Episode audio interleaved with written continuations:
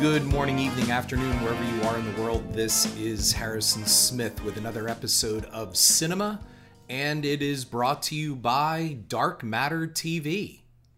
Okay, Godzilla vs. Kong has dropped, and it's not only across the world, it's now officially in the United States, and you can go see it in the theaters or watch it on HBO Max streaming. I chose to go back to the theater, and that's what this podcast was originally about and is going to be about, except uh, I got a few surprises when I returned to the theater. So before I get into that, I wanted to talk briefly about the whole monster movie thing. Look, I am a lifelong monster movie fan and a huge Godzilla fan. In fact, if you talk to anybody who grew up with me and knows me well, they will tell you Harrison is Godzilla. I mean, I've I've talked Godzilla, lived Godzilla, watched Godzilla, bought Godzilla my entire life. I've always enjoyed the franchise, and I'm not a blind fan. I'm well aware that the franchise is extremely uneven with some great entries and some not so great entries. And for the record, in case you haven't listened to my podcast before, I do not count 1998's uh, Matthew Broderick Abortion as a Godzilla film. So that one is taken out of the picture. And I'm also very understanding of the human story. It's always a balance. And look, whenever you start bringing in the human story with giant monsters walking around, let's let's get this out of the way first. We are talking about movies where gigantic apocalyptic sized dinosaurs monsters are trashing huge cities.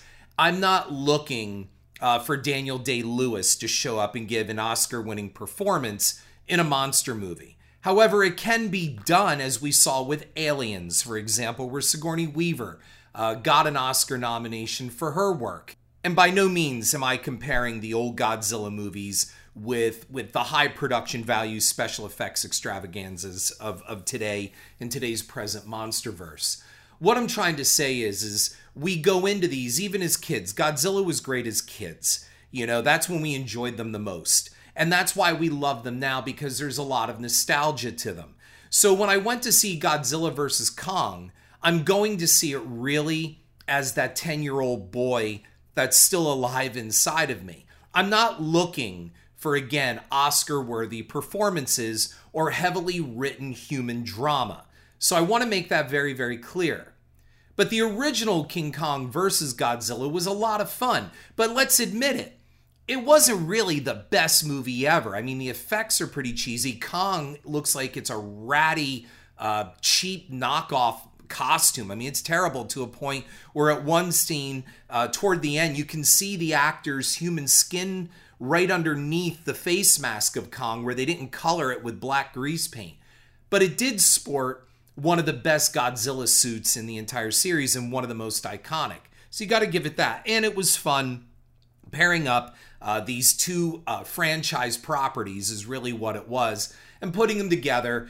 It was professional wrestling with men in rubber suits. I get it. I decided to go back and look at the Monsterverse and where we are right now. So, Godzilla 2014 has its ups and downs. The big thing about Godzilla 2014 is that they restored Godzilla to truly the king of the monsters. He is regal, he is noble, he is a scary ruler, but he is a fair ruler. That was what was really cool about the original. The, the monsters, the Mutos in the original film, in the 2014 film, left a lot to be desired. They were kind of badass, and uh, the kiss of death thing at the end was quite good and all of that. But we had to sit through a lot of stuff and really a lot of human story that really we didn't care about. I, I could have cared less about Kick Ass, and I felt ripped off that Bryan Cranston was taken out of the movie in under, I think it was like 12 minutes. So I felt that was a ripoff, especially if they marketed it that it looked like Cranston was going to be in the whole movie. Any of you saw the movie, you know what I'm talking about. However, fantastic special effects and really some tight direction. I still feel the film could have been cut by a good 10 15 minutes. But you also have a new kind of hero, human hero, in the form of Dr. Serizawa. That was important. So we have this bond with Serizawa and Godzilla. That was carried over into King of the Monsters. And I think one of the biggest mistakes in King of the Monsters was killing off Dr. Serizawa. And King of the Monsters, I thought, had the most heart of all the Godzilla movies to date. And the reason why is that Godzilla was there to protect the planet, not just protect the human race. That's a byproduct. He is there to keep shit straight. And Ghidorah is his problem. Ghidorah is his haunting entity that constantly is after Godzilla, an age old rivalry, probably one that predates and is even more important than the rivalry between Godzilla and Kong. So, Godzilla King of the Monsters had its issues. You can listen to my uh, episode four on that with Godzilla versus Cinema. Uh, the number one problem I felt was that the film was way too dark, and I've heard a lot of people they they say the same thing. Uh, too much happens at night. The human story is kind of secondary. Where I feel that the human story worked best was Kong Skull Island. You had some really well drawn characters. Uh, it wasn't heavy handed. You had a little bit of comedy in there. And most of all, you liked these people overall. And Kong had a great human enemy in Samuel L. Jackson. And I felt so far in the Monsterverse, this is where the human story worked best. And then we get to Godzilla versus Kong, where quite frankly, the humans are just there for window dressing. And I'll get into that. Again, cinema is not about film reviews. I'm not going into any kind of detailed film review on Godzilla vs. Kong, but I'm here to address a couple things. One was the return to the theater, and then something else that I feel is starting to catch on and is becoming a pattern. So bear with me as we go through this. Look, the last movie I saw in theaters was The Rise of Skywalker, and that was just before the pandemic really started to hit, and it was a couple months before things locked down. So I returned, and, and oddly enough, into the same exact local theater uh, to see Godzilla vs. Kong that I did Rise of Skywalker. So it was truly stepping into the past for me. But my plan for this episode, for episode 89, didn't work. I had planned to go in and interview some people in the lobby, ask them their expectations about Godzilla vs. Kong, and then see them on the way out. And the amount of cynical attitude that I got from people going in, I had my recorder ready. I went up to some people, and first of all, they look at you like you're nuts. Everybody's got masks on. They're staring at you. You don't even get to see their face fully. You just see these very suspecting, suspicious eyes. And uh, the obviously, I mean, and fair enough, the question was, what is this for? And I said, well, I run a podcast. And I found that I'm starting to explain myself. And then when by the time I'm done, people going, no, that's okay. I don't want that. Even though I'm not identifying anyone, uh, they're not on video of, of any kind. And I even did have paper releases for anybody who wanted to sign them. No one was into being asked questions. That's really as simple as it was. They looked at me as if I was dodgy and where is this all going and why? So that kind of set the tone. So we get into the theater. It is not packed. They have to socially distance the, the seating. Uh, I would say in a 250 seat theater, there might have been 30 people in this theater. Now, all the shows on the front doors, they had signs that said all the shows for Godzilla vs. Kong were totally sold out. But that's kind of a, a misleading thing because really, if this were under normal circumstances, I'll bet they would not have been. But because that really you're reducing seating down to a percentage of what the house holds, you, you see where I'm going with this. So you sit down in the theater, you're looking around, and one of the, the exciting things about the theatrical experience and, and enjoying a movie is sitting with a packed audience because you're all going to share in this experience together. And now you're just with a handful. And and I get it. I mean, you're still in the theater, but it's not the same. And I've talked about this on previous podcasts where going to the theater, seeing such films as Superman 2, uh, Return of the Jedi, all these films where people stood up and cheered and applauded and screamed and yelled, Jaws, all of these things, it's not there this time. And then came on this very maudlin kind of SOS for movie theaters. And it's under the Save Our Cinemas campaign, hashtag Save Our Cinemas. And it's also, it can be found at www.saveourcinemas.com. And, and look, I'm not knocking it. Uh, what they said was absolutely right. They're looking at the effects of the pandemic and the plight of theater owners, especially private theater owners. Even the big chains have suffered, as we've seen with AMC and Regal. However, uh, this focused on the independent chains that are out there trying to make a go of it, and it, it's quite sad and it's it's quite depressing. And I know it's reality, but it definitely killed the mood of Godzilla vs. Kong, that's for sure. I can say this. At the end of the movie of Godzilla vs. Kong, and I won't give any spoilers here, when the final thing happens where it's very clear there is a clear cut victory, no one cheered. There was no applause. It was just a quiet theater. And that is disheartening. In Godzilla King of the Monsters at the end, when Godzilla destroyed King Ghidorah, everybody cheered. Everybody applauded. I mean, it was great. At the end, I shouldn't say everybody, that's a generalization, but there was so much applause and so much cheering. And that also went in the 2014 when Godzilla gave the kiss of death to the Muto and ripped its head off then afterwards and held it up in triumph. People applauded and cheered. There was none of that this time around. So I went into Godzilla vs. Kong with high expectation and high excitement for audience participation and to bring something really cool to my cinema podcast. And I sat down knowing I'm not going to be able to bring any of this to my cinema podcast. And then that Save Our Cinemas campaign came on, and it just showed how much had changed in just under a year. Let's talk the Snyder Cut real quick. It's going to have something to do with Godzilla vs. Kong. And I want to go into this fan cut, studio cut, director cut, whatever cut you want to talk about. And I'm going to say that these alternate cuts go as far back, maybe, as Exorcist 2 or even Heaven's Gate. Now, Exorcist 2 had a variety of cuts uh, because, number one, it was just such a god awful movie. And Warner Brothers, again, Warner Brothers, they thought they had a winner. People don't realize that when they viewed the Exorcist 2 in their private studio screenings, they thought they had something better than the original Exorcist. I don't know why. I have seen The Exorcist 2 a number of times. I still don't get it. I, I, I mean, I'm not stupid, but I watch it I just go, what the fuck is all of this? All I know is there is a shitload of locusts. But they thought they had something. Then they debut it. Audiences literally rioted in some theaters. In Philadelphia, William Peter Blatty said he was in the theater when some people ripped the seats out of their theater floors and threw them through the screen. That's how bad the movie was received. Warner Brothers jumps in, pulls the theatrical cut out of release for like I think a week. They recut it did some things, cut it down, recut it, hoping that this cut would be better, put it back out. It was no better. And then I think there was a third cut for home video. So it depends. When you go to rent uh, The Exorcist 2, you got to look at that running time. I think there are three versions of it.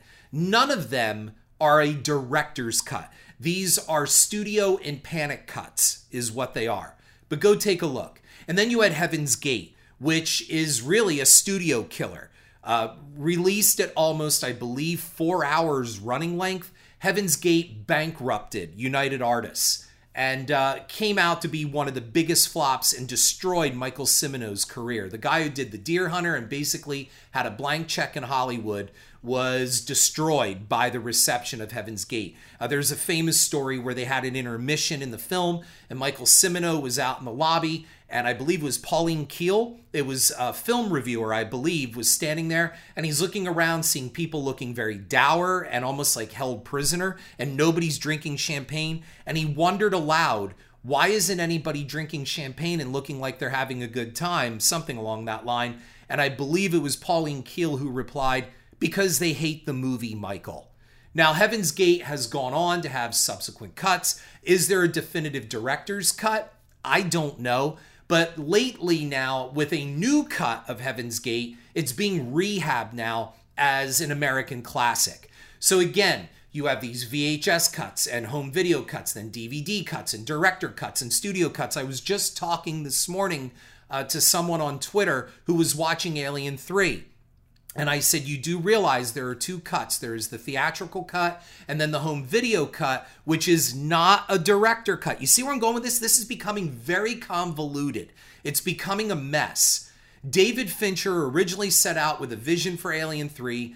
Uh, the studio, 20th Century Fox, and Morgan Creek had different ideas. The same thing happened with Exorcist 3. There is a studio cut, or a theatrical cut, I should say, and then there is a home video cut. One of the few times I will say I prefer the theatrical cut over the home video cut to Exorcist 3. I think mostly because of its of its uneven quality and what they tried to do to piece it back together. Since a lot of that footage, you know, disappeared over the years, nobody saved the negatives and such. And then we were also talking about Superman. Another Twitter friend uh, was saying that she had just watched Superman for the very first time, 1978's Christopher Reeves Superman the movie, and I she said I'm moving on to part two, Superman 2, and I said before you do that, be very careful try to watch the Richard Donner cut before you watch the theatrical Superman 2 cut.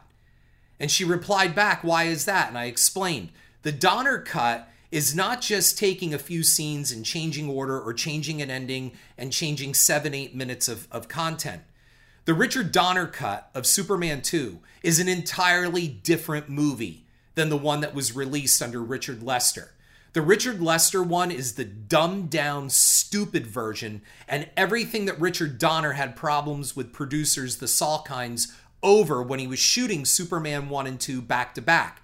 Richard Donner was the original director and fired because he felt that the producers uh, were trying to take Superman into a dumb, almost Batman TV level with really bad slapstick humor, and he was 1000% correct when we see what happened with Superman 3 and even Superman 4, but Superman 3, which was completely Richard Lester's baby and was allowed to direct, we got a real mess of a movie. Bad comedy, miscasting with Richard Pryor in this, a bad villain that was a wannabe Lex Luthor.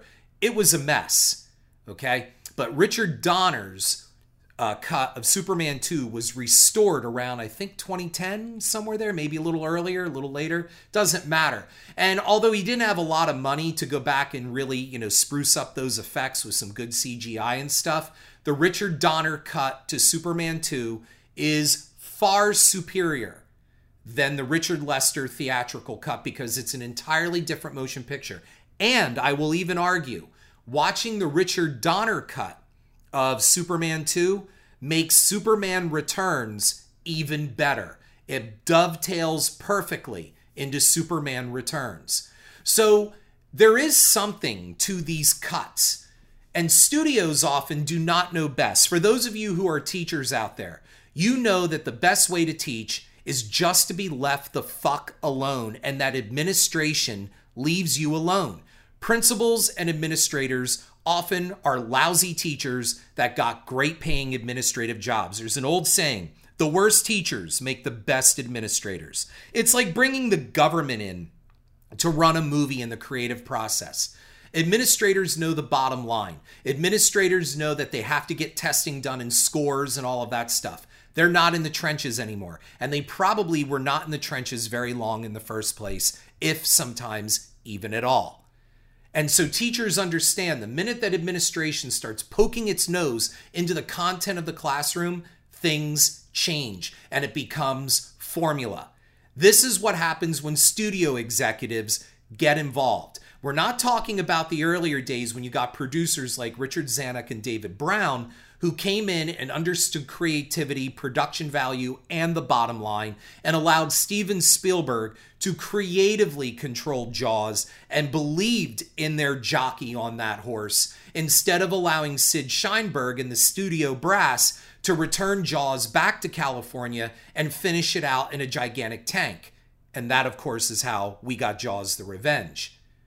So there is a good and bad of demanding cuts. And that's the problem that I have here. I'm going to tie this into Godzilla versus Kong.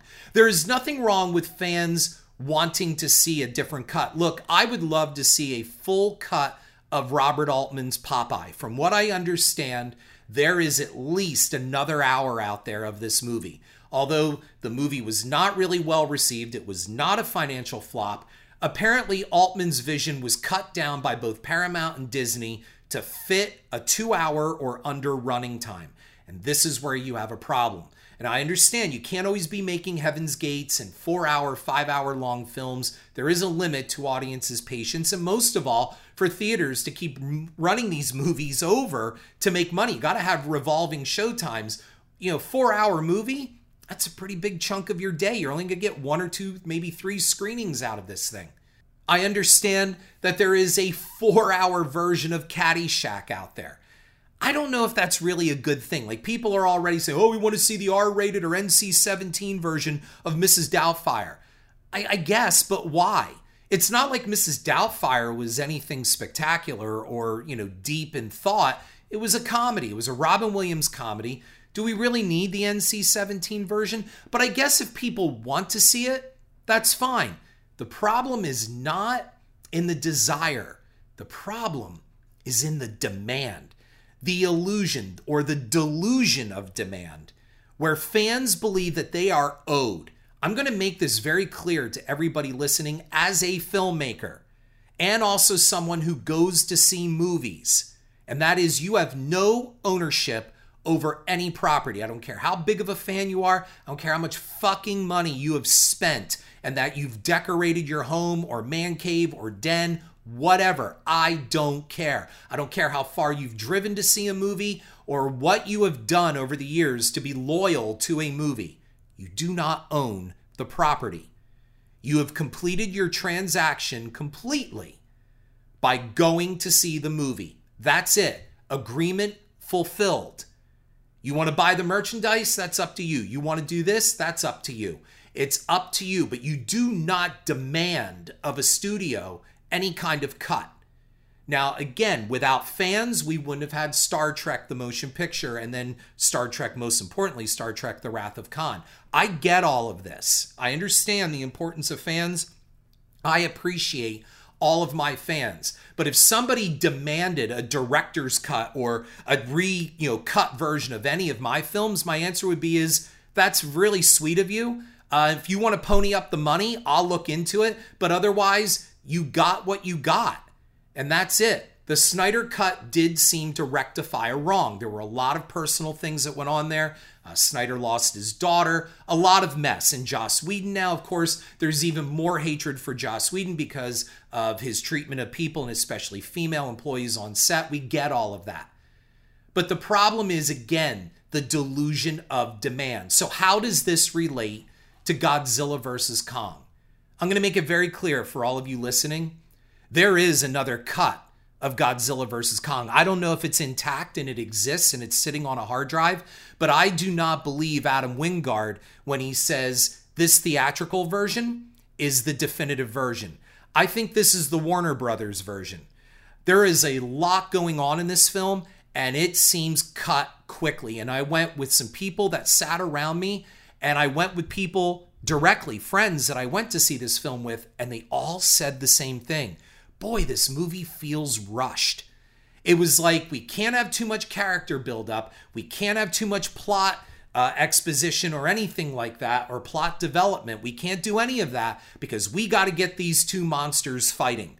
And it's weird because there have even been early reviews from months ago with test screenings that it takes a long time for Godzilla and Kong to finally meet up. And that is not what I saw in the theater. I think they are fighting in the first 18 to 20 minutes when there was one review. I wish I could find it now, but I remember a very early review from a test screening which said it took almost an hour for Godzilla and Kong to finally square off. So something happened here. A number of the reviews I've read also have noticed huge logic gaps and plot holes in the movie, all citing the idea that this film underwent heavy editing and felt rushed. And it really does. When you watch this movie, it's beautiful to look at. The production value is all there, the effects are stellar. There is no doubt about any of that. And I don't qualify this movie as cinema. I will make that very clear as well too. Godzilla vs. Kong is not cinema. C Y N E M A. Now, there is a lot of circumstantial evidence to support what I'm saying. Warner Brothers is not known for handling their DC universe so well. So, why would their handling of the Monsterverse be any different or much different? I mean, there are small things in this movie at first that you look at, and that is number one, uh, they just, uh, Millie Bobby Brown and, and her little coterie of, of rebels, they just walk into this gigantic Apex facility, like this top secret, you know, buried 33 levels into the earth, you know, harboring one of the biggest technological secrets of all time. And they just fucking walk in. On top of it, when they're being chased, Millie Bobby Brown just runs up to a door and beep, beep, beep, beep, beep. She knows the door code. I heard some people exclaim around me, How the hell did she know that? And why is Kyle Chandler even in this movie? I mean, Monarch, which was established from the very first film, which remember, we didn't see Godzilla for a while in the 2014 film, and he's only in the film like 10 minutes. And I know, well, you wanted more monsters. Well, King of the Monsters definitely gave you that. You got more monsters, and more didn't exactly equate to better. However, Monarch in this film is reduced to nothing. It is sidelined by this Apex company and a convoluted script that clearly tries to fashion this franchise into the superhero DC Marvel model. I mean, what exactly does Monarch do in this movie except sit around and watch monster destruction on screens, and then they're, the people that are in it are able to fly inexplicably fast all around the world just to view it? No one in Monarch is there to stick up for Godzilla to have his back, to say, wait a minute, we got to look at this. Godzilla's been quiet for five years. Everything has been good on the planet. Nature has been restored to balance. Things have been going good. Why is this big son of a bitch suddenly fucking shit up? No one's really, I mean, you have the token thing, you know, uh, Millie Bobby Brown, who of course has to be addicted to a conspiracy minded podcast because we've got all this conspiracy bullshit now going on in the world. In addition to that, we have Dr. Serizawa's son. You would think Serizawa perishing by giving his life to Godzilla and King of the Monsters, that there would be some kind of really good introduction to his son. And instead, you find it out through piecing some evidence together later on. And only then I heard some people go, oh, that's that guy's son. I suspect a lot of this was edited down, which tells me there is a lot more to this film, and it's being held. Look, the film suffers also from a very big need to mix everything into a check the boxes format. It's it's really scary. They're they're trying to hit all the right algorithms here. I mean, look, make sure your cast is properly diversified and there's nothing wrong with any of this.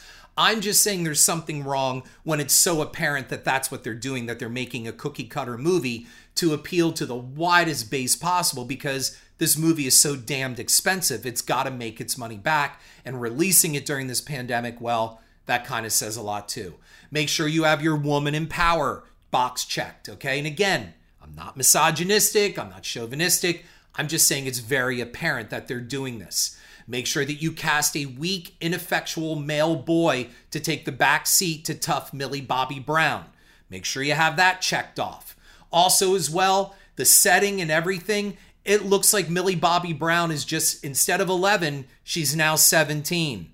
I mean, it's Stranger Things with Godzilla, and Millie Bobby Brown's connection with Godzilla is never expanded upon in this motion picture.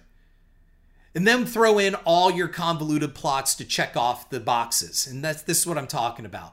You know, we have a plot that involves a Game of Thrones flavor, and DC, and Marvel, and don't forget some Star Wars, and throw in some Lord of the Rings as well. And then all we needed was really a Harry Potter kid with some supernatural wizard powers, and this is an algorithmic wet dream, is really what it is.